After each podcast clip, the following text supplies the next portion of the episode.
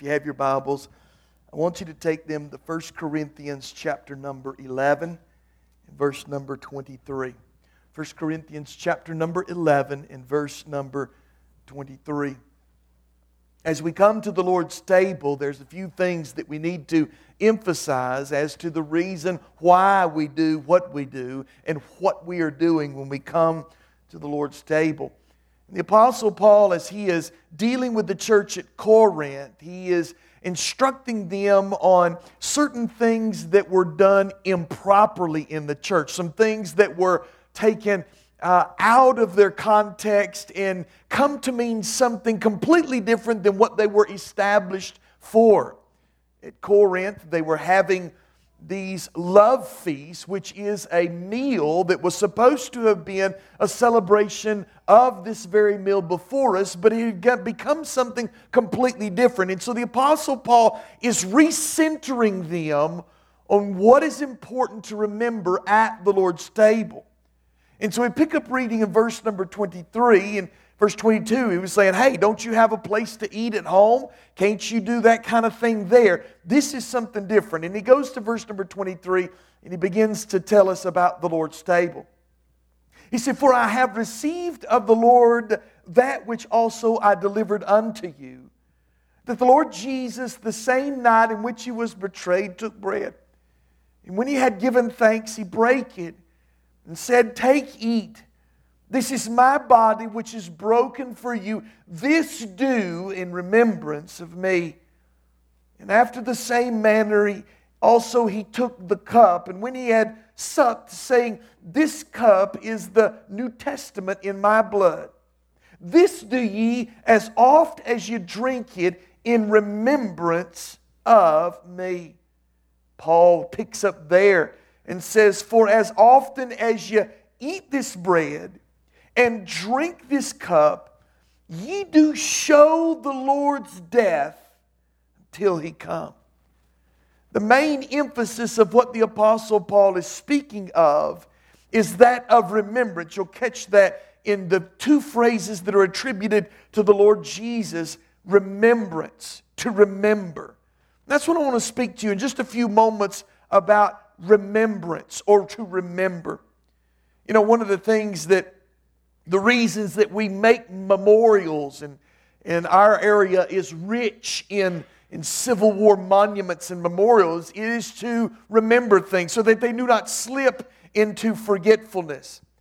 At the Vietnam, Vietnam, uh, Vietnam Veterans Memorial, uh, that long black wall you remember in Washington, D.C., one of the most poignant and, and subtly beautiful monuments there uh, to those that lost their life in the Vietnam War. People over the years have come and they have left things to be remembered by. Uh, Don Moser says that often they leave tokens of remembrance, flags, sealed letters, pieces of clothing, and photos. And over the years, people, volunteers have come by and they've taken these daily tokens and stored them at the Vietnam Veterans Memorial Collection. A book called Offerings at the Wall pictures many of these mementos. One man left dog tags, a headband, and a letter that reads this To all of you who, uh, to all of you here from Echo Company, 1st Marine Regiment, 1st Marine Division, I leave you my headband which contains my sweat from the war, my dog tag, and a picture of me and Mike. Another time, another place, I'll never forget you. A woman left a braid of hair and a picture of a house with an American flag hanging at the porch. Her note read, Wayne, I think of you every day and miss you so much. I love you. Written on one flag was this message May all of you who died, all of you still missing, and all of you who returned home never be forgotten. Connie. You know, it's very interesting how the Bible itself emphasizes the importance of remembrance to remember things. It's almost a theology of remembrance in the Bible. For example, uh, uh Psalms 77 11. I will remember the works of the Lord. Surely I will remember thy wonders of old. Solomon instructed us in Ecclesiastes 12:1, remember now thy creator in the days of thy youth. And Paul the apostle in Ephesians says, wherefore remember that ye being in time past Gentiles in the flesh who were called uncircumcision by that which is called circumcision in the in the flesh made by hands. Paul emphasized the fact, I don't want you to forget where you came from, who you were in the book of Deuteronomy, four distinct, in four distinct locations, God tells the children of Israel, Thou shalt remember that thou wast a bondsman in Egypt. The instruction to remember in the Bible is constantly uh, be recalling, recollecting, and replaying in our minds certain truths. We are to never let them slip out of our hearts and out of our hands. Never let certain instances gather dust in our minds and in our hearts. We are, in particular, commanded to remember the death of our Lord Jesus. As a matter of fact, our ordinances that we, we accept as orders from the Lord is one, baptism, believer's baptism, and two, the ordinance of the Lord's Supper. It's something that Jesus gave us explicit command of here in our text, but also in, in the Gospels. In Luke 22 19, Jesus said, This do in remembrance of me. Jesus told us what tokens that he wants us to use uh, to remember his death. It's not up to us uh, to say, well, this week we're going to have filet mignon and, and something different to drink. Uh, he gave us specifically what we are to use the bread and the cup. Now, each has deep meaning infused in them in order to point us to the Lord Jesus, and particularly the cross upon which He gave His life. As we approach the Lord's table, I want us to remember a few things about the cross of Jesus Christ. And so, this table before us is primarily for us to take us to Calvary, to take us to the cross. And so, as we do that, I want you to first of all remember that it was a vicious death. We cannot approach the Lord's table without remembering the sufferings and the agony of Jesus on the cross. Jesus was beaten and smitten prior to his crucifixion on the cross. He was also scourged.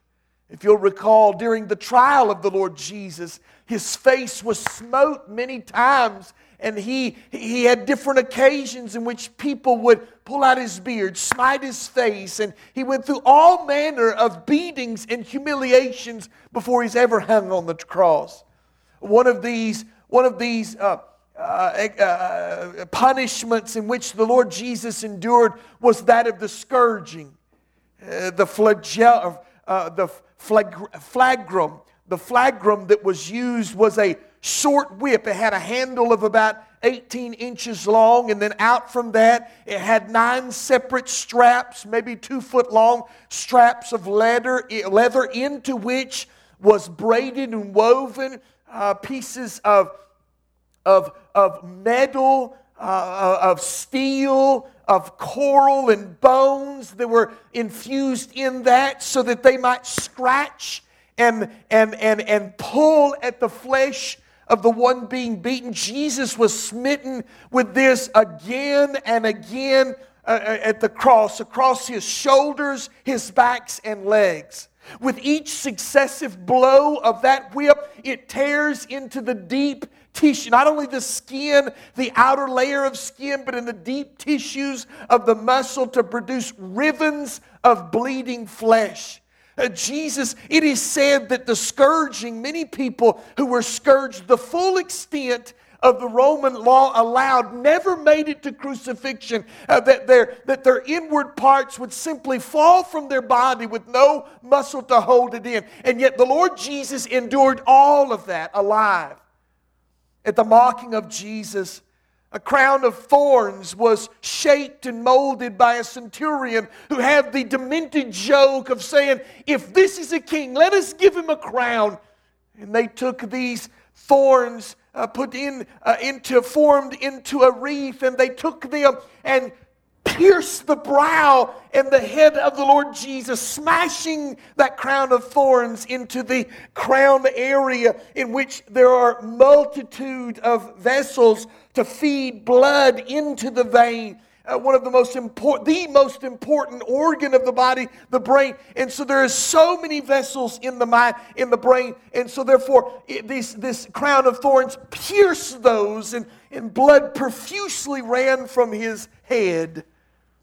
At the crucifixion site, iron spikes measuring five to seven inches long were were taken and, and, driven through Jesus' hands, whether you believe the, the central part of the hand or, or the bony area within the wrist, just short of the hand, either one in, in that time period would have been recognized as the hand. Uh, but in, in either case, it was an imaginable pain of suffering with, that shoots nerve endings that would, you know, the hand is particularly one with a lot of nerve endings, naturally so, for it, it is what we touch and feel by, it's what we're guided by in many instances. And there are so many nerves endings and everything. And Jesus was nailed through those hands into a piece of wood. And then after that, his feet, in the same manner, agonizing, were pierced through by these long spikes. And there he is, crucified, nailed to a cross, a human being nailed to a piece of wood. There on that cross, Jesus bore the weight of his body in his hands and his feet. The torturous agony of the cross is it is a constant battle for air. The body itself, as as it hangs by uh, those, those nails, it becomes difficult to breathe. The, uh, the body begins to convulse and it, it, becomes, it begins to cramp, making it difficult to breathe. And so one must pull themselves up to be able to take a breath, and the diaphragm of the body push air in and out once hung down, once pushing up, the, the excruciating pain is focused upon the feet that are nailed to the cross. And, and as that feet becomes unbearable, as the breath is taken, uh, the feet relax to take the pain uh, from off of the feet, the nails in the feet, only to, uh, to have searing pain come through the hands and the choking and gr- uh, of air from the body as they are hanging. It is a constant agony between two extremes of pain, while all the while his riven back rubbed up against the,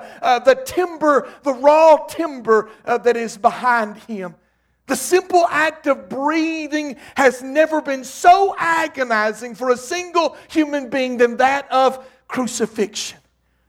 The scriptures testify to the vicious effects of crucifixion. Isaiah 35 5 but he was wounded for our transgression, he was bruised for our iniquities. The chastisement of our peace was upon him, and with his stripes we are healed. It is as though Isaiah looks through a telescope of prophecy and sees what the Lord Jesus is enduring. Also, Psalm 22 talks about the, the piercing of the hands and of the feet and those round about him uh, that mocked him. I tell you, it is a prophetic lens into the suffering of the Lord Jesus. It was a vicious death.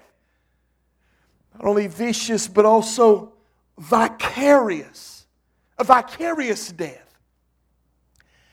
All that he endured, and yet he did no crime worthy of such a penalty. Under Hebrew law or under Roman law, did no crime so severe as to merit such punishment. Two of his closest disciples ones that spent every waking moment for three and a half years with the Lord Jesus testified in 1 Peter 2.22, who did no sin, speaking of Jesus, who did no sin, and neither was guile or deceit found in his mouth. 1 John 3 5. John the beloved says, and we know that, the, that he was manifest to take away sin, and in him is no sin. Jesus was perfect and spotless, morally in, in untouchable as far as accusations are concerned.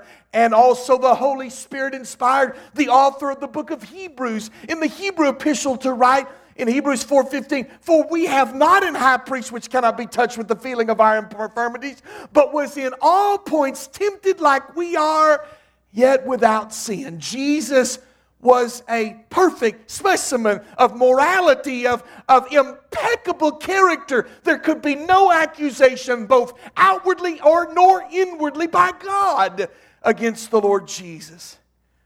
And yet death came. You read the accounts of the Gospels. He breathed his last after giving a great shout, a great lament. He breathed out his last. He died on the cross. Death comes as the result of sin. We know this from Romans 6:23. For the wages of sin is death. So why did he who was sinless die a sinner's death? It was not for what he had done, it was for what we had done. The word vicarious, you know, it's not something we use in everyday language. I don't go around using the word vicarious, but the particular reason that we use it is that a very specific word could, that could be used in theological context. And this is what it means the word vicarious means something endured or done by one substituting for another. Jesus substituted himself for who?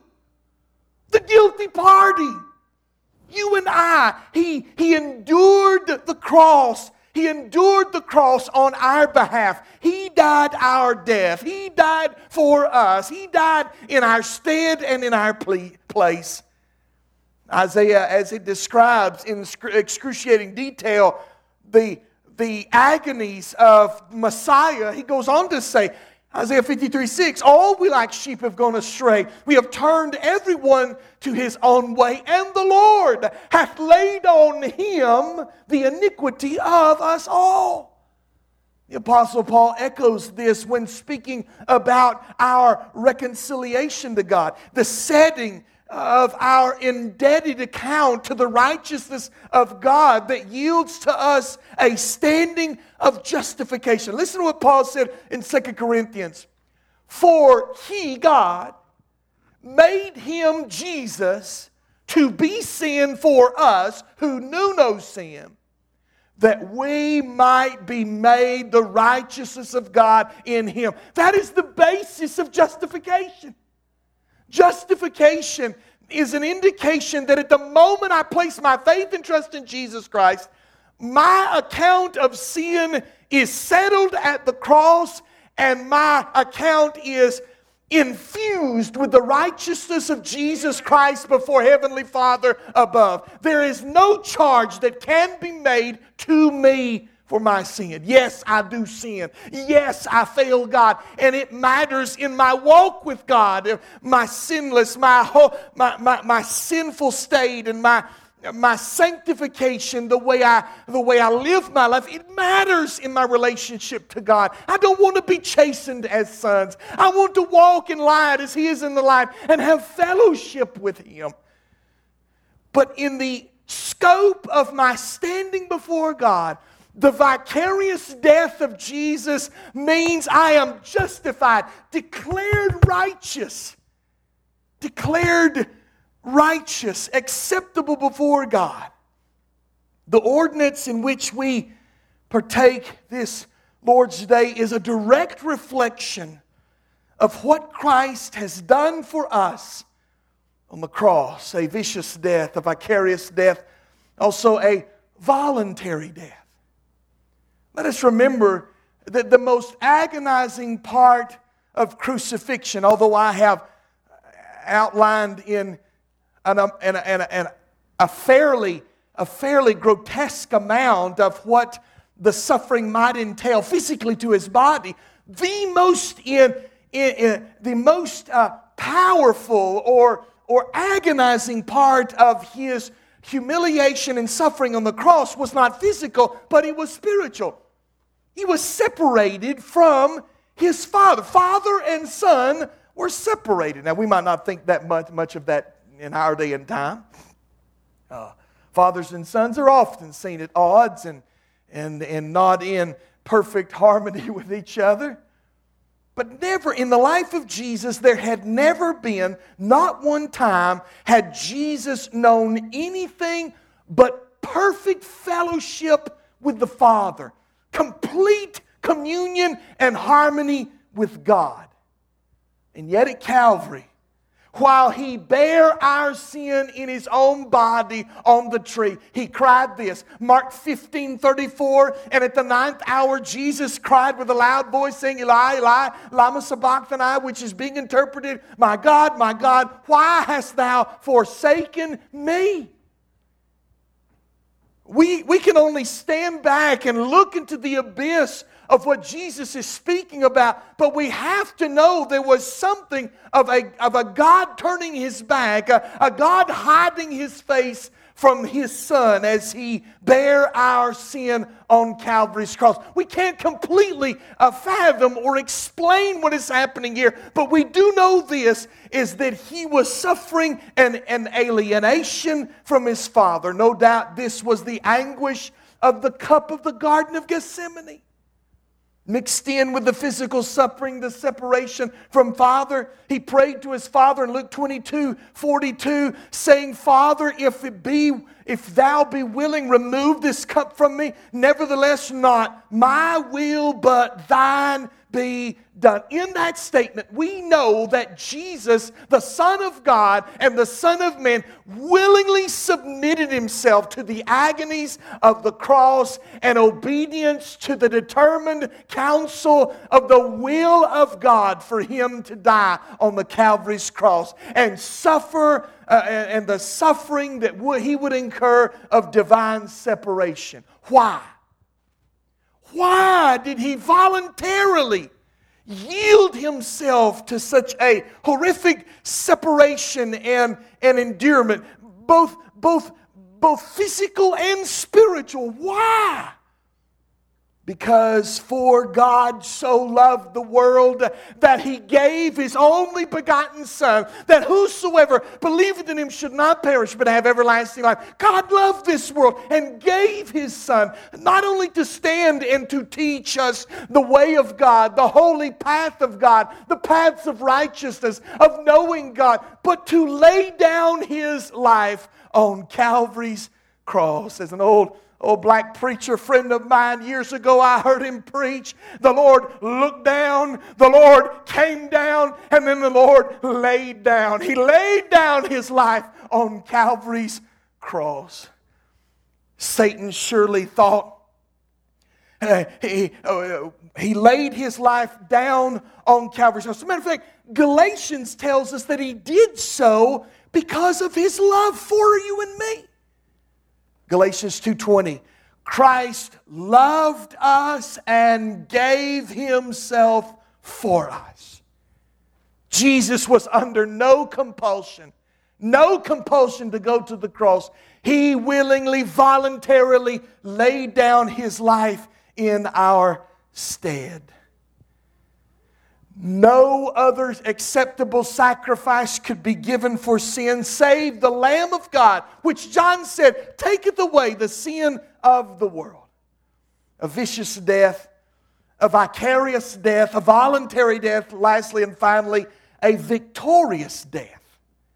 A victorious death. It seems strange that a death could be victorious. Don't we always, in the in the, in the movies or in the stories, the books we read, we always account that death is, is, is a failure, it is a loss. But with the Lord Jesus, the death is victory. The death of the Lord Jesus is ultimate victory. Colossians 2 14 through 15, he put it here as, as what, it, what the impact of the death of Jesus was for us, saying, blotting out the handwriting of ordinances that was against us, which was contrary to us, and took it out of the way, nailing it to his cross. And having spoiled principalities and powers, he made a show of them opening, openly, triumphing over him. Paul gives us some insight into that satanic world of the Satan, where Satan must have been laughing. I finally rid myself of this man Jesus. He'll never preach against me. He'll never do the works of God again. But God brought victory over sin through the death of the Lord Jesus. Only through Jesus' blood are we justified saved from the Father's wrath and reconciled to God. I know many of you have read or at least seen the movie, or maybe you've heard the story of C.S. Lewis, The Lion, the Witch, and the Wardrobe, in that scene where Aslan is brought before all the howling wicked beasts that symbolize demonic powers, and the, and the white witch, uh, which symbolizes Satan, is a beautiful picture of Jesus walking into the mouth of Calvary, and there they laid him on that large table and they killed him, they slaughtered him, and they howled and hooped. But in that killing, that table broke, which was the law of God, and in that death, the law was satisfied. I tell you, that's what Jesus did for us on Calvary's cross. His death on that cross specifically poignantly satisfied the demands of God's law and His righteousness on our behalf. Listen to Romans 5 9 and 10. Much more than being now justified by his blood, we shall be saved from the wrath through him. For if we were enemies, we were reconciled to God. To God by the death of his Son, much more being reconciled, we shall be saved by his life. Even, even the, uh, the, uh, the, the, the, accounts of the, uh, the, the Lord's Supper in the Gospels, they allude to the coming back of Jesus. Until I drink this cup with you in my kingdom. It is a living gospel. It didn't stop at death, but it goes on to the victory of the resurrection. Matter of fact, Isaiah, once again, the prophet, hundreds of years before Jesus was ever born, he, he pinpoints this resurrection and this pleasing of the Lord. Isaiah 53 10 and 11. Yet it pleased the Lord to bruise him. He hath put him to grief. When thou shalt make his soul an offering for sin, he shall see his seed, he shall prolong his days, and the pleasure of the Lord shall prosper in his hand, and he shall see the travail of his soul, and shall be satisfied. By his knowledge shall my righteous servant justify many, for he shall bear their iniquities. Isaiah saw it. Jesus carried the iniquities, he carried the burden, he carried the shame of our sin and died for it on that cross. Sin's penalty has been met, for Jesus paid it all. The death of Jesus was a victorious death. It, it, signaled victory of God's plan and redemption. His death can mean victory for you and I today. We live in that victory every day. He died for us. That's what these elements indicate. Jesus' death for us. What is before us and what Jesus says about what is before us is, in many respects, a presentation of the gospel of Jesus Christ. Before we come to this table and celebrate what Jesus has done for us, let me issue the call of the gospel. Come and repent. If you're here and have never come to the cross, never realizing your own sin and turning from sin and self and put your trust in Jesus, do so now. Now, in this hour, trust the Lord Jesus as your Savior. You be seated as we uh, come to a song of invitation and reflection. And so I want to just briefly play a song and, and you, you begin to reflect and think about the gospel and how the Lord Jesus has saved you.